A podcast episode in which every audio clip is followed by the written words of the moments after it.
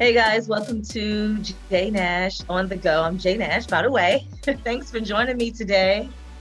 Thanks for having us. Yes. So let me just get this right. We have Kristen. Yes. Hello. And, hi, and Sharice. Yes. Hello, everyone. Well, thanks so much for joining me, ladies. I know as a, a nurse that you guys are so busy and there's so much that's going on. Uh, and thank you again for uh, being first responders and you know through this crisis this pandemic that we're going through right now we really appreciate you um, for taking some time out to join us today. Thank you. Thank you for having us. Of course. So let's just jump right into it. Let's talk about um, you actually have a practice um, i hydrate yes right? yes.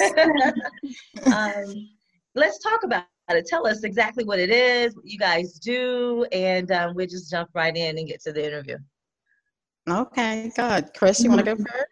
Sure. Um, so I Hydrate is a collective of me, my mom, and my sister's vision for concierge medicine um, and just a different wellness option that we wanted to be able to offer people in choosing their different health options. So we kind of took a service that was luxury before and dedicated to mostly celebrities and VIPs and made the price point more affordable for everyday people um, so that they're able to get that same nursing assessment and medical care in their home. So we offer IV hydration and vitamin therapy.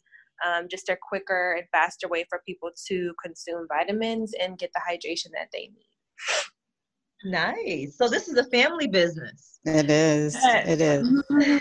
and in doing idea so, was it? Oh, geez. All of ours, basically. Yeah. yeah. Once the girls finish nursing school, I've been a nurse for 27 years. I'm a nurse practitioner now.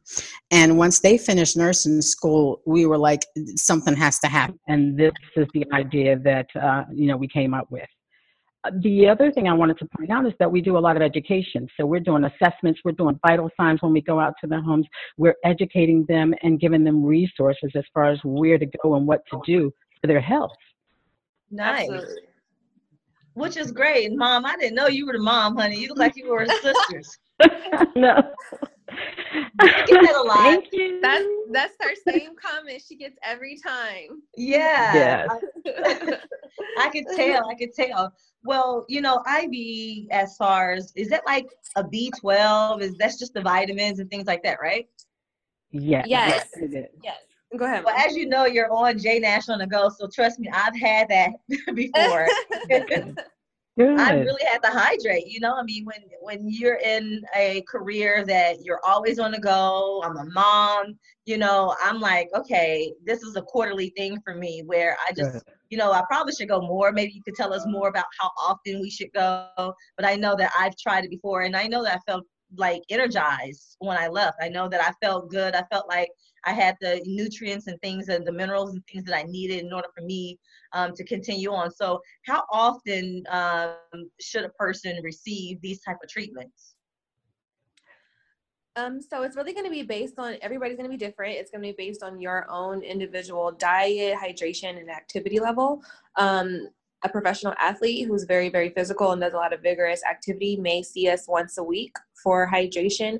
Um, somebody who's maybe not as physical, maybe has a desk job, doesn't move around too, too much, but still isn't drinking enough water or eating the right things, they may see us on a bi weekly basis or maybe even once a month. So it really just depends on when you need it. Some people use it for maintenance things like regularly, and some people just get it once in a blue moon whenever they feel like they need that for a boost mainly. Um, it's very important because we're not consuming enough. Like you said, you're busy all the time. Most of our clients are on the go, which is how we came up with the concierge side of it. So we have hairdressers that are on their feet 17 hours a day. They're on set. We have people that are in the studio. We have to go to them and be able to give them what they need and educate them at the same time. Our people aren't always in tune to eating the right things or taking the vitamins. We don't trust everything. And so, therefore, it's important that we're able, that you can see me or you can see her, someone that looks like you that's saying, vitamin B12 is good, but we need all the Bs. That's going to help with your cardiac side. We need you to have vitamin D because we, it takes us a while, 30 minutes on any given day wow. Absorb the sun, and that's what we should have. Where others are only have to be in the sun 15 minutes a day. Majority of us are lactose intolerant. So how much milk are we going to consume to get that vitamin D up? The vitamin D is going to help with everything, cardiac, mental, everything. Um, Dr. Jackie from Married to Medicine told me one thing I met, she was like, a vitamin that you need to have in your cabinet all the time is vitamin D3. Absolutely. Tell me why. I mean, can you give us a little bit more information? She didn't really go into detail. She was just like, get you some vitamin D3. And I'm like, okay. so, you're a doctor here. right. So on for our side, vitamin D3, um, and that's the one I was just talking about, where we only get it from sun or sources of dairy, mainly milk. Okay. So none of us are out in the sun 30 minutes a day in order. So there's a lab value. It needs to go between 20, I mean, I'm sorry, 30 and 100. We like to see you at 50. For me, on the mental health side, it helps with depression. It helps with anxiety. It helps with uh, mood regulation. So that's why I push it for my clients when they come in. I need to know where everyone's vitamin D level is on the mental health side. Kristen, the reason we give it and, and, and push for it on your medical side? Um, I think on the medical side, people mostly request it for immune support because it does have really, really good, strong immune um, supporting components to it. In addition to obviously helping our bones and teeth, uh, you know, fight against osteoporosis. But the major difference I would expound on is really with the mental health, um, which is something that is very underrated and underpaid attention to in our communities. But we do see a big difference with especially I would say in African American women who are deficient in vitamin D and then they start taking it just in their mood and their overall energy level, which is I was I was deficient in vitamin D, so I know how it feels. So I was very interested to see that. Yeah. Yeah, I, I mm. too was in that situation, which is one of the reasons why um, she told me to get that D3. When you talk about our people, you're specifically saying black and brown. Yes. Absolutely. Absolutely. Minorities. Minorities in general. We we don't know. And it's, yeah. it's important for all of us to teach the next person and to tell the next person. And that's what we do. Even when we go out with iHydrate, we're we're saying to them, get some vitamin D. Make sure, you know, if you're not able to rest, and you know, vitamin D helps that. It is mm-hmm. one of the essential vitamins. Okay. And I mean, some of the sources are going to be, you know, your eggs and your fish oil, but at the same time, we want to make sure that if you can take that supplement and get to a mid level, uh, then that would be good because that's your foundation, that's your base. Anything below that, it just starts working differently for you. Yeah, yeah. Yeah. Well, thanks so much for that information. So, all my black and brown people, I mean, of course, everyone, um, mm-hmm. It's just important, you know, for you to get these vitamins, minerals in your body. Um, is there a difference? Um, I know it seemed as if the IV it gets to the bloodstream faster. Is that really how it works compared to just a pill? Yes. So it gives you 100% bioavailability. And in other words, that just means that 100% of what's going into your system is, you know, available for consumption by your organ system. Whereas if you're taking in vitamins and water by mouth, it has to pass through the gut and then go through, all, of course, the small and large intestines, and you lose some of that along the way. Um, so the numbers for that are significantly lower, about 30 to 35% of what you're actually ingesting of that vitamin. Right. Um, so even if you're taking your multivitamin once a day, it's possible that you're still deficient in some areas. So hmm. giving these vitamins intravenously just provides, you know, a faster, more efficient route of delivery, which is also why we can't do it every day because we don't want right. to have people to have, you know, too much of a vitamin and want to have a safe boundary. Yeah, um, yeah. absolutely. So you typically have the same clients. I know you said you worked with, you know, some superstars, famous people. Do you mind telling us a few people that you've worked with in the past? Yeah, um, we don't. okay, if it's confidential. That's fine. We've been on other radio shows, and I think on our website, like some people have posted. I've even I have worked with Dr. Jackie. She has posted it before. So okay. Nice. I mean, everyone is a superstar to us because we're like, we need to make sure you understand this and that you're. That's very true. Yeah, That's very true. Everybody gets the same superstar. service, the same education. Um, we find people who have high blood pressure who didn't even know it, and they appreciate having that hands-on delivery of education in their homes. Yeah. Yeah. Which people is- don't like it really because they want. Yeah, it is. It is. Sweet.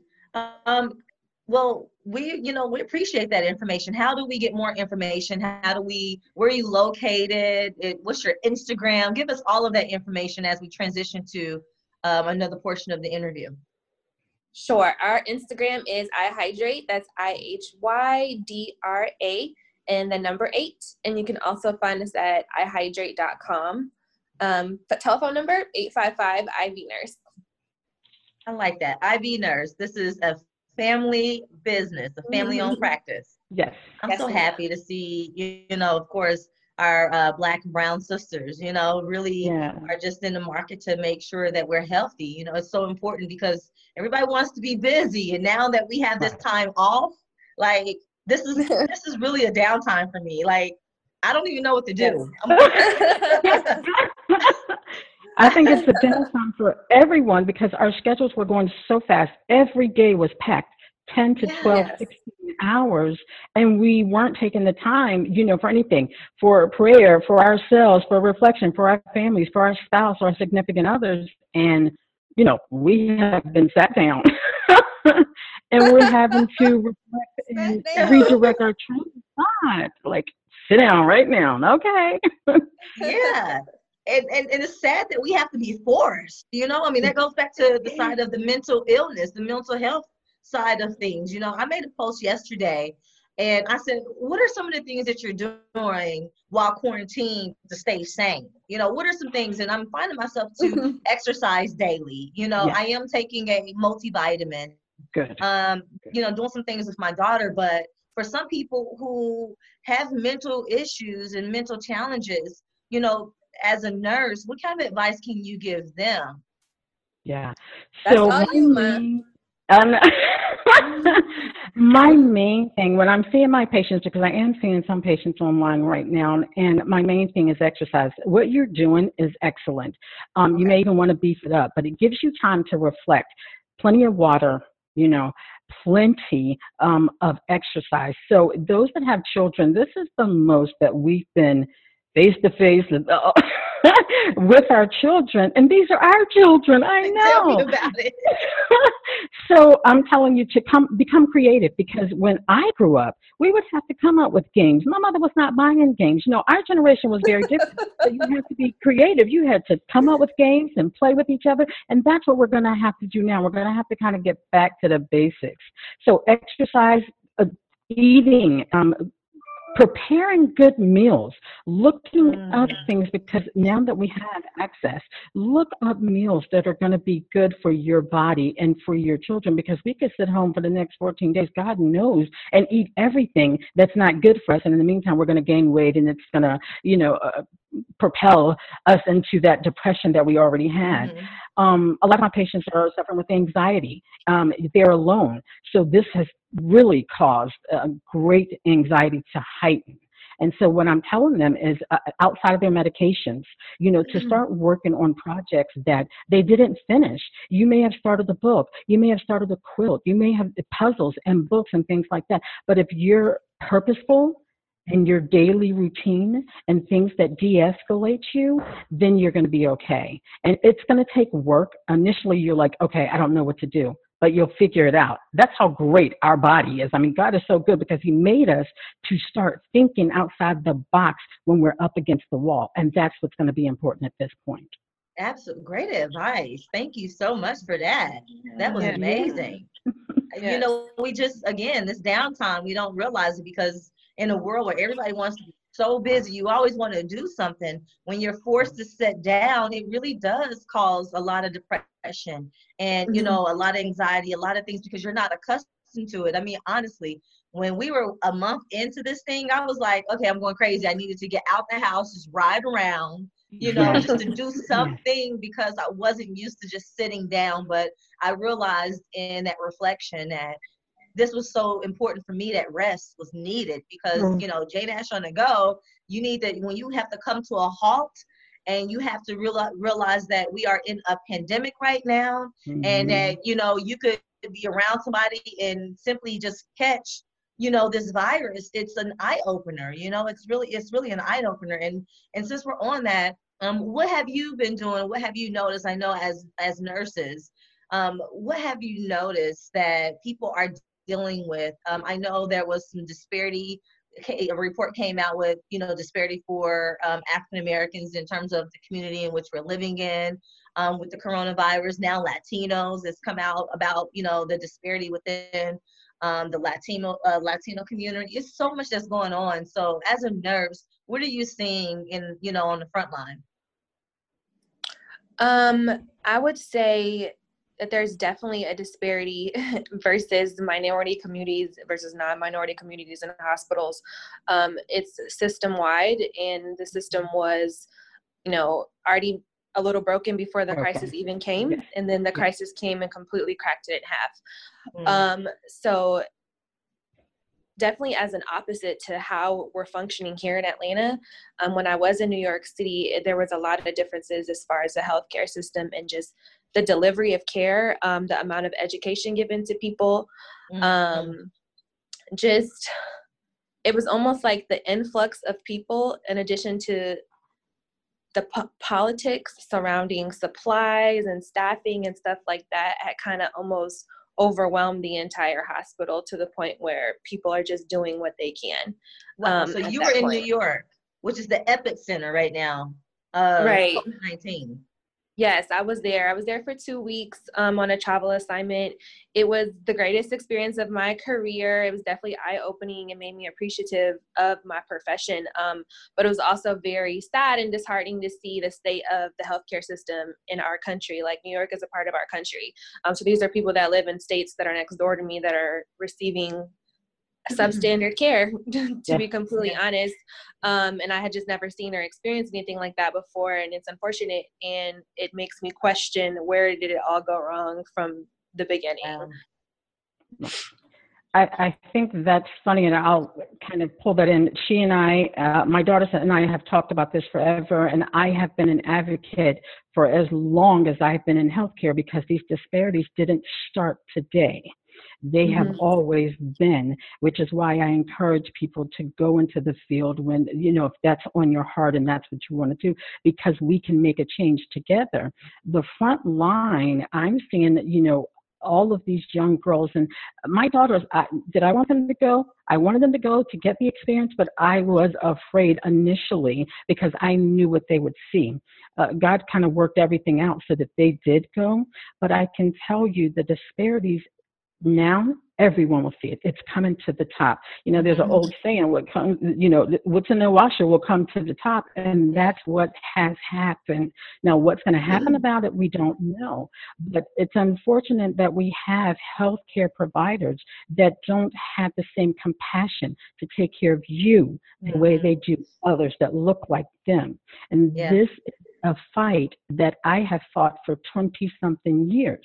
Because if you don't educate these people, I understand the environment. A lot of them think they're going to go back to the same environment. Yes, they are. But if you are giving them something to understand in layman's terms, and you're blessing them to be able to tell them about the right foods, the exercise, and what they can do, then mm-hmm. that will stick with them even when they're going back especially mm-hmm. the younger generation, the kids, when we're telling them, they take that home and they're teaching their caregivers, they're teaching their parents, they're teaching their grandparents.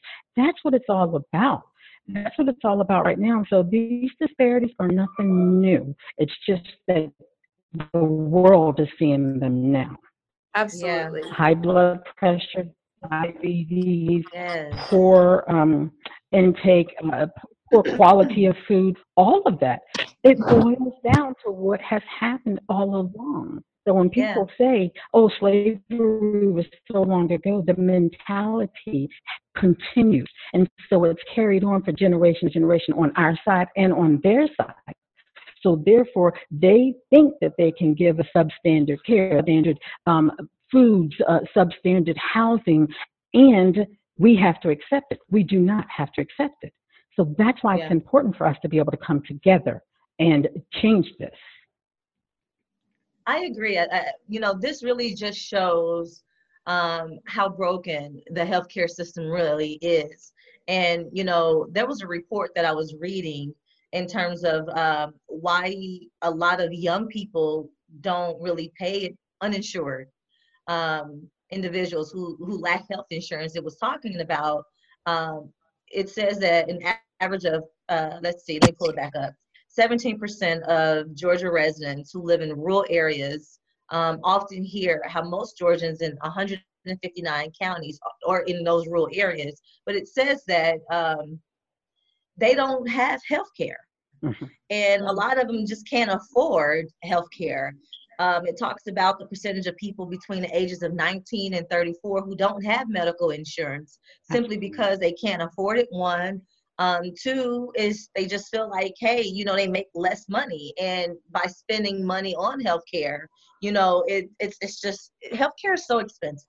First of all, I know I, I pay like five hundred some dollars for just me and my thirteen year old, and you know, for so long, it's like, well, where am I supposed to get this money from? Right. You know, pay. Right. So that in itself will pretty much like deter you from wanting to get health care because you're thinking of that's a, more than a car note, you know? Absolutely. So Yeah. Absolutely. is this some of the things that you guys see when you're dealing with patients? Um, do you see a lot of patients that are African Americans who are uninsured? Absolutely. Absolutely. And it's they have been because they've had to make a choice of paying healthcare, having that taken out of their check because that's high. That's Uh, Kristen can tell you it's been, I have always said to them, you have to get healthcare, you have to get healthcare. I pay right now three ninety two every two weeks out of one of my paychecks because my husband and myself and that's come down it used to be 480 when i tell you the system not only is healthcare broken the whole system is broken because you can look at these other countries canada and the other countries where healthcare is free and a lot of people don't like that healthcare is free and it may not be as advanced as ours but at least we're all starting out on the same footing you understand? Mhm. And so healthcare is provided for everyone, which is a necessity at this point. We all majority of my patients are suffering and don't have, especially in the rural areas, don't have healthcare and they're having to pay out of pocket for certain things or they just go without. Wow. Is that the same thing you're saying, uh. Kristen? Um, I, I would say and speak to you know millennials in my generation. I know that we don't tend to see a value in the healthcare system. A lot of us do have careers and jobs as professionals with benefits, um, but a lot of us opt out of healthcare unless we have some predisposing condition or we have children, because we just don't. The way that we think about healthcare in this country is as a, a luxury. Um, that's contingent upon you needing it or being able to afford it. And Yeah. so not something like if I didn't have a child, I probably wouldn't even opt to get into healthcare, which is why the concierge medicine concept was so groundbreaking here um, because people do want to get that nursing assessment that they would have to go to a physical, you know, a physician's office for um, that they can't afford because they don't have the health care. Um, so yeah, I I definitely I'm seeing the same things in my generation and also at work at the hospital. Wow. Right. It's it's it's a lot to consider. Um, and I'm glad that it's being exposed now. You know, it's starting to show. Now everybody can see um, the disparities within the healthcare system and the broken system in itself. Um, Kristen, you said that you were in New York, and um, I can pull up these rates, but um, there's also a survey that came out with nurses that said seven in 10 Georgia nurses responding to a survey say that they don't feel safe and equipped to perform their duties at facilities with people who, uh, for individuals who have COVID 19. Is that something that you experienced hands on while in New York? Like I said, New York has way more coronavirus cases and way more deaths than any other state. So tell us, um, what have, you know, do you see the lack of supplies? And do you feel as a nurse that uh, you're be, you're safe and you're equipped with the necessary tools and things to make sure that you can take care of a patient. Um, yes, great question. That's a hot topic right now. So I was in the emergency department, which is the like the front line of the wow. front line of the hospital. So we did have personal protective equipment for us every day, fresh supplies. We had everything that we needed to cover ourselves. However, there were reports of nurses on other floors and admitting units upstairs who were being refused masks or who were, you know, nurses, other nurses were hiding masks from them and withholding personal protective equipment from them. Um, so it is a thing and it is happening in the hospitals. And now it's for multiple reasons too. It's because of supplies and budget and also just kind of the hostility of seeing other healthcare workers come into their city and their workplace to help and kind of being confused about what that means for them. Um, so I personally had the stuff that I needed to put on and do my job and be protected but there were we were we not, ran out of a lot of supplies for the patients and stuff that we had to improvise on as far as oxygen supplies. Mm. we ran out of a lot of medications. Um, the entire hospital is congested from front to back. So pharmacy lab all the different departments we usually rely on are all tied up and we're, we're having to improvise and make up things to to kind of compensate for that Wow. I mean, that puts your life in danger as well mm-hmm. as a nurse. Um, Absolutely. You know, what are your thoughts on the fact that, you know, any of your friends, you yourself could potentially um, contract this virus simply because they're not providing um, the, the necessary uh, protective gear for you? Um, I think it is disrespectful not only to of course other people's lives but to our profession um, to withhold supplies that are supposed to protect us from this virus. Yeah. And i think it's unfortunate because we are the people that are coming in on the front lines and leaving our families at home and also putting our families at risk of also getting sick and not being able to get the supplies and equipment that we needed. I do think that the country is having and experiencing a shift in that, in making sure that nurses are afforded that PPE and people are donating. And it, there is a lot of attention on it right now, but it is still happening in the workplace. And, you know, it's just unfortunate because nurses are quitting because they're some people are not willing to risk their lives and livelihoods yeah. for that. And so now we've lost a valued healthcare worker that could be at the bedside is this something that you feel like are you still gonna would will listen would you go back? Would, i mean is that something would you go I'm back to new york? going back now. That's why i laugh. Um i am i am definitely considering going back at the end of the month. Um I was in a position to serve and to help, and you know that is the greatest thing that we can do with ourselves and our gifts yeah. and skills and talents that we have. Um, so although it is a lot mentally, physically, emotionally, it's just it is soul food for me. Mm-hmm.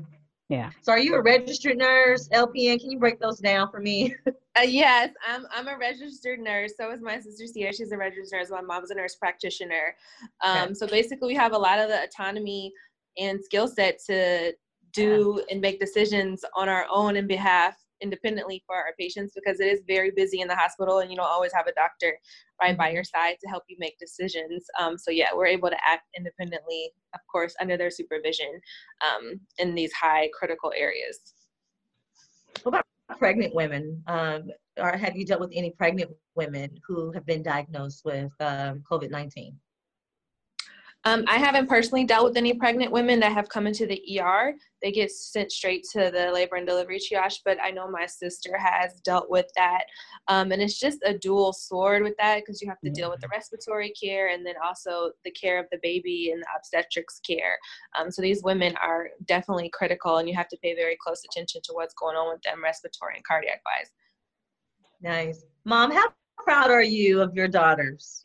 Oh, forget about it. So proud, so proud. And not everyone knows the story, but Kristen was at Spelman and Sierra was at LSU. Kristen was going to be a doctor. Sierra was going to be um, uh, uh, therapist, um, uh, physical therapist, I'm sorry. And they were in their programs, and I thought, okay, this is six to 10 years. And I'm thinking to myself, who's going to take care of you all this time? But what I had to say is that you have to think about what makes sense right now, what's going to happen later on. And neither one of them, they were like, okay, oh, we're not sure. feedback, Mom. I'm sorry, there's some feedback going. Oh, can you use feedback? Sorry about that. literally I had to say to them, okay, let's decide. I pulled both of them from where they were and have them apply for a two year degree and then move on to a four year degree in nursing. And this is how they have come to where they are now. So proud, absolutely, absolutely proud of them. Proud. Yes. As you should. Yes, yes.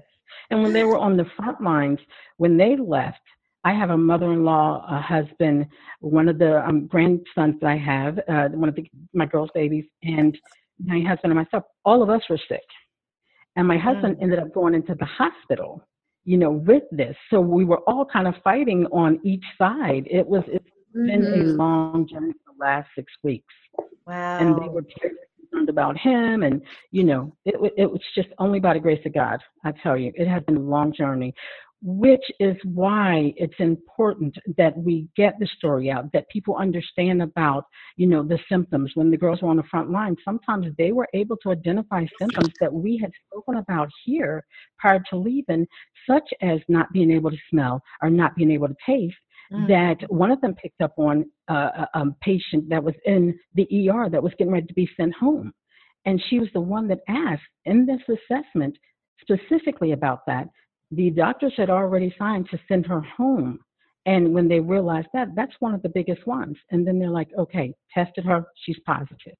So it's going to be really important. The things that the girls have learned, uh, the assessment skills, they put that and they have. They put that on the front line. They've had to advocate even when the doctors didn't want them to. So mm. when I'm mm. getting the phone calls at home and I'm here, I'm like, yeah, go girls, go, you know? Yeah. Be that advocate be that advocate. Yeah, be that change, you know, yes. that you want to see in in, in healthcare. And, and I believe that all of the nurses and doctors are going to rally together when this thing is over and and really you know push the government to protect them more yet um just be more prepared for such mm-hmm. a, a crisis a pandemic like this you know yeah. how do we prepare for the for the next pandemic? How do we prepare for those type of things? And because you're on the front line, you get a chance to see things, um, you know, a whole lot faster because it seemed like the symptoms have started to change. It went from CDC saying headaches to don't wear masks to down it traps staying social distance six feet down it's eight feet and you can get it on your it's like what are we supposed to believe here yes I know. yes what Absolutely. are some of the symptoms well, some of the symptoms that we have seen, like, are it, some of the symptoms that are not as pronounced or are not in everyone, increased heart rates, especially for the little ones. Um, we're seeing that the little ones, it's bypassing, their system is set up differently. So it's bypassing, and thank God they're not getting as ill, but you're going to see a GI. They may have nausea, vomiting, diarrhea, increased heart rates, um, a higher temp where in our adults, I'm seeing lower grade temps. So I know that CDC initially said 100.8, but when I was at work, if someone would come in, I'm saying, oh, you're 99? No, let's get this checked out. And I think the problem has been a lot of non clinical people in charge have um, voiced their opinion, but they're not on the front line. And if you're not on the front line and you're not there, you really don't know. We're seeing uh, some of the symptoms. I, I think, Kristen, you can tell us a lot more, but body aches, uh, headaches, low grade temp, um, mm-hmm. coughing. Uh, and cough was never one for us at all. Not for me, but for my mother in law, who's a little bit older. So mm-hmm. they vary. Okay. Absolutely. It's a strange kind of um, virus. We're seeing a host of different symptoms um, in adults fever. I would say they're getting a fever, but it is a low grade temp. And then just that dry cough. And some of them are who are in the more of the middle phase of the disease that are having respiratory issues. It's the, you know, of course, the increased respirations and the, the increased need for oxygen that seems to be out of nowhere. People who have no respiratory issues or history or conditions are mm-hmm. now having to be on high amounts of oxygen to maintain their oxygen saturations and, you know, be able to breathe and get perfusion to their organ system. So that's been the most, I would say, pronounced thing to me for people who are progressing in the disease is just the rapid shift from being okay to being in respiratory distress and then possibly going into respiratory failure. Mm, yeah, something to consider. Um, before we I let you go, I know my stepfather has been in the hospital for about a week and a half fighting mm-hmm. COVID nineteen. Oh. Um, with yeah, he's he has pre existing conditions as well. Um, diabetes, hypertension. He goes to dialysis, which that's probably how he caught it. And you know, he's he's such a tough fighter. You know, he, he's fighting this. But um, how important is it for um, African Americans who have underlying conditions to stay at home and don't leave because this is something that we told him and it's like well we just got to get out of this house going back to the mental issues things like that because they can't yeah. sit down it's like this is real and i don't really think a lot of um, us we were taking this um, yeah. um, really serious at the beginning yeah. you know with black people can't get it and you know it was a whole lot of this yeah. and that but how important is it um, for African Americans, one with underlying conditions, and two, just to believe that this virus is real? Um, I would say the kind of the turning point for me mentally is when I had a 31 year old in the ER, young, no significant pre existing conditions, but she could not breathe and she was COVID positive, and she was like, I'm pretty healthy. I don't have anything major, like I don't have cancer, I don't have anything like that, any immune issues. Um, why is this making me so sick, and why am I not able to breathe like this? And this is a young woman, um, wow. not that much older than me, and she's not able to catch her breath or properly oxygenate herself. So with that, I was, you know, I took into account like this virus is deadly, it's non-discriminating, and it will mm-hmm. eat you alive. Mm-hmm. Um, so people who do have underlying conditions or people who just don't know how serious this is, it is killing and affecting people that are younger. It's not just an old person's disease. I have seen many young people intubated, um, which is mm-hmm. when they put a tube down your throat. You have to be connected to a ventilator to breathe for you because just their immune system's response to this virus it's almost like russian roulette you don't know how it's going to affect you until you get it and who really wants to play with your life or somebody else's life like that yeah right right so and i think that one of the things is the messages have been so mixed and um, that we have to inform us I when when I went out to the grocery store a couple days there's ago, little, I'm, stopping little... young people, and they're like, "Okay, mom, can you hear me? I'm stopping my young people. Is that better? Yeah, much better. Much better. Say, um, to say you have to wear a mask. So I don't care if if you feel like you have to go out, don yourself with a mask. Use gloves. You know, make sure you have hand sanitizer or while you're out and come home and clean take your clothes off, wipe your bags down. Those are steps that you're going to have to take, you know, to keep yourself and your family free of the these germs and things like that. I think that's really important. And one of the things, Jay, I wanted to ask you, like, it's so important, and I'm not sure how we can do this, but testing is imperative. Yeah. I cannot even get a test at this point. I've called labs and owners of labs that I know, and they're saying, oh, you know, the government is buying this test up. So mm-hmm. I do not feel that it is good for people to go back to work if they've tested positive in the past, such as myself, without a retest. And unless you fall under certain guidelines, they're not testing you again. So for us, I think it's important that we, we try to come together to get some resources that, because in all honesty, community nursing is just that. We should be going zip code to zip code, testing, yes. seeing who needs what and what can happen. And that's where we wanted iHydrate to kind of step in because we're already concierge. We know what to do.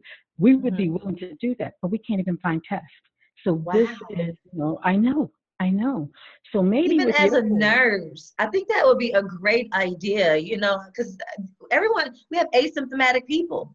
Oh, and and here's the thing they could be passing it and not even know so when you're talking about reopening you know georgia or america you have to take into consideration that there's one asymptomatic people who don't even know that they have it or have had it you don't know you know we i think that's where we need to start at and i and i and i just saw that um, read that uh, the test for asymptomatic people is going to be delayed. So if, if you mm-hmm. can't get the test and you're a nurse, I sure can't get the test or find it.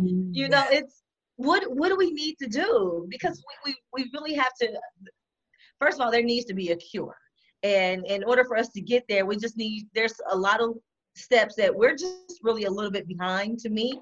Um, mm-hmm. when it comes to uh, America, just for the free world. How do I just? It's unbelievable how the free world could just be so just. This right here makes us look bad. Really bad. Yeah. It, it makes us look bad. I just, yeah. I, I mean, I'm really at a loss of words. I mean, maybe that's some ideas I definitely think since since um, iHydrate is already, um, you know, a concierge, it would make sense for them to start, you know, contracting um, smaller entities that are in nurses that are in this business. You know, if you can send a, and contract them to go to New York to support, you can contract them to start testing services instead of having to do drive through at CD. I call my listen, I call my doctor and was like, hey, my physician, can I please, you know, I want to be tested. And they're like, um, no, do you have this type of symptoms? Why do I have yeah. to have all of this in order for me to get a test? Right. And it's it's across the board. I can write for you to have a testing, but where am I going to send you? Right. So this has been the frustration, and I've been trying to get it out there because yes, they want to reopen. They're thinking on that side, economics, and you know we need to get this system. But I'm thinking about lives. Thirty thousand lives should have never been lost. Oh my God. In a good month, we don't want to lose one patient. Thirty thousand. I can't imagine. So yeah. it's going to be important that those, I will tell you that Mayor Keisha, I was so proud from my sick bed when my husband was in the hospital, so proud of what she put out there to say, well, hold on, I'm shutting this down now. And yep. she was the only one that responded that way. And I was so proud. Someone was telling her, like, and she listened. They're not listening. You understand? Mm-hmm. I'm sorry, I don't want can't point fingers at this point because we don't want to lose any more lives. We want to yeah. help. And so if we can get the test, if we can start doing something like that, um, I've reached out. I will tell you, I spoke with um, epidemiologists, two of them at Fulton County. I called CDC. I have called everywhere to say, I don't approve my patients that have been COVID positive to go back to work, nor myself until we're retested. And they're yes. saying, call the hotline. No, we don't meet that criteria, so what can we do? They love the idea, but everyone's hands are tied right now. That's what yeah. I need to just figure out how to untie our hands so we can get out there and help. I think that's a great idea. I think you please keep pushing for that to happen. Mm-hmm. You know, even if you got to get down to the city officials because you know, I, it, it only makes sense to me. It it, it shouldn't right. necessarily just be people who have already like people who should be retested again, and if they're just released from the hospital and you know, who's to say that this this virus can't come back? Like, exactly. right. Just, it's so much information. It's I just really feel like people just don't even know what it is. I mean, every day it's something different. Right. And, you know, the American people are just kind of jumbled, you know, at what, what are we going to do here and how we're going to maintain. Well, I appreciate you ladies for taking some time out to chat with me, of course, on J Nash on the Go, my podcast, which I'm supposed to be on the go, but I'm in house right now. so, which is a good thing. But yes. I appreciate you for really taking some time out again. Give us your website, your Instagram information, your phone number, and because you're a concierge, would you still come out although we are dealing with COVID nineteen? Yes, yes. We we are using our mask. We're using uh, you know aseptic techniques still um, to to do what we need to do. Uh, okay. Someone still has to take care of the patients. You know, we this we still have to. Yeah. Yeah. Yeah. Well, what's your website again? Can you hear us? So it's ihydrate.com. Okay. And our number is 855 IV nurse. There she go. Sorry. My sound dropped off. No oh. problem. Um, your Instagram, you know, everybody stay on Instagram. On the gram. Um, my Instagram is the IV underscore nurse. All right, everyone. Thank you so much for joining me today. Um, before I leave, I just want to say a few things uh, about all of our frontline workers. You know, when, when we get on the plane, um, usually the uh, flight attendants let us know who um, our military officials who are on the plane, and hey, give them a round of applause for servicing the country. But this is a time that I want to take to say that, you know, please thank all your healthcare providers, your healthcare workers that are out there on the front line at the pharmacies, at the grocery store, take out restaurants, you know, gas stations. All of these people are so important because they're putting their lives on the line for us every day and putting their lives at risk for their family members um, to make sure they provide for us. Again, thank you so much, Chris, from the bottom of my heart. Thank you so much, Ms. Sharissa, um, for coming on today to talk about these different um, things, these disparities, things that are affecting our community specifically, because we it is our community. We are black, and we have to make sure that we are providing the information that we need for us, so therefore we can just go out and be the best that we can be. So thank you again, everybody, and make sure. Thank you, Brian, for producing the podcast today. I appreciate it. And of course, you can always follow me at I am Jay Nash. Thanks so much. Thank you.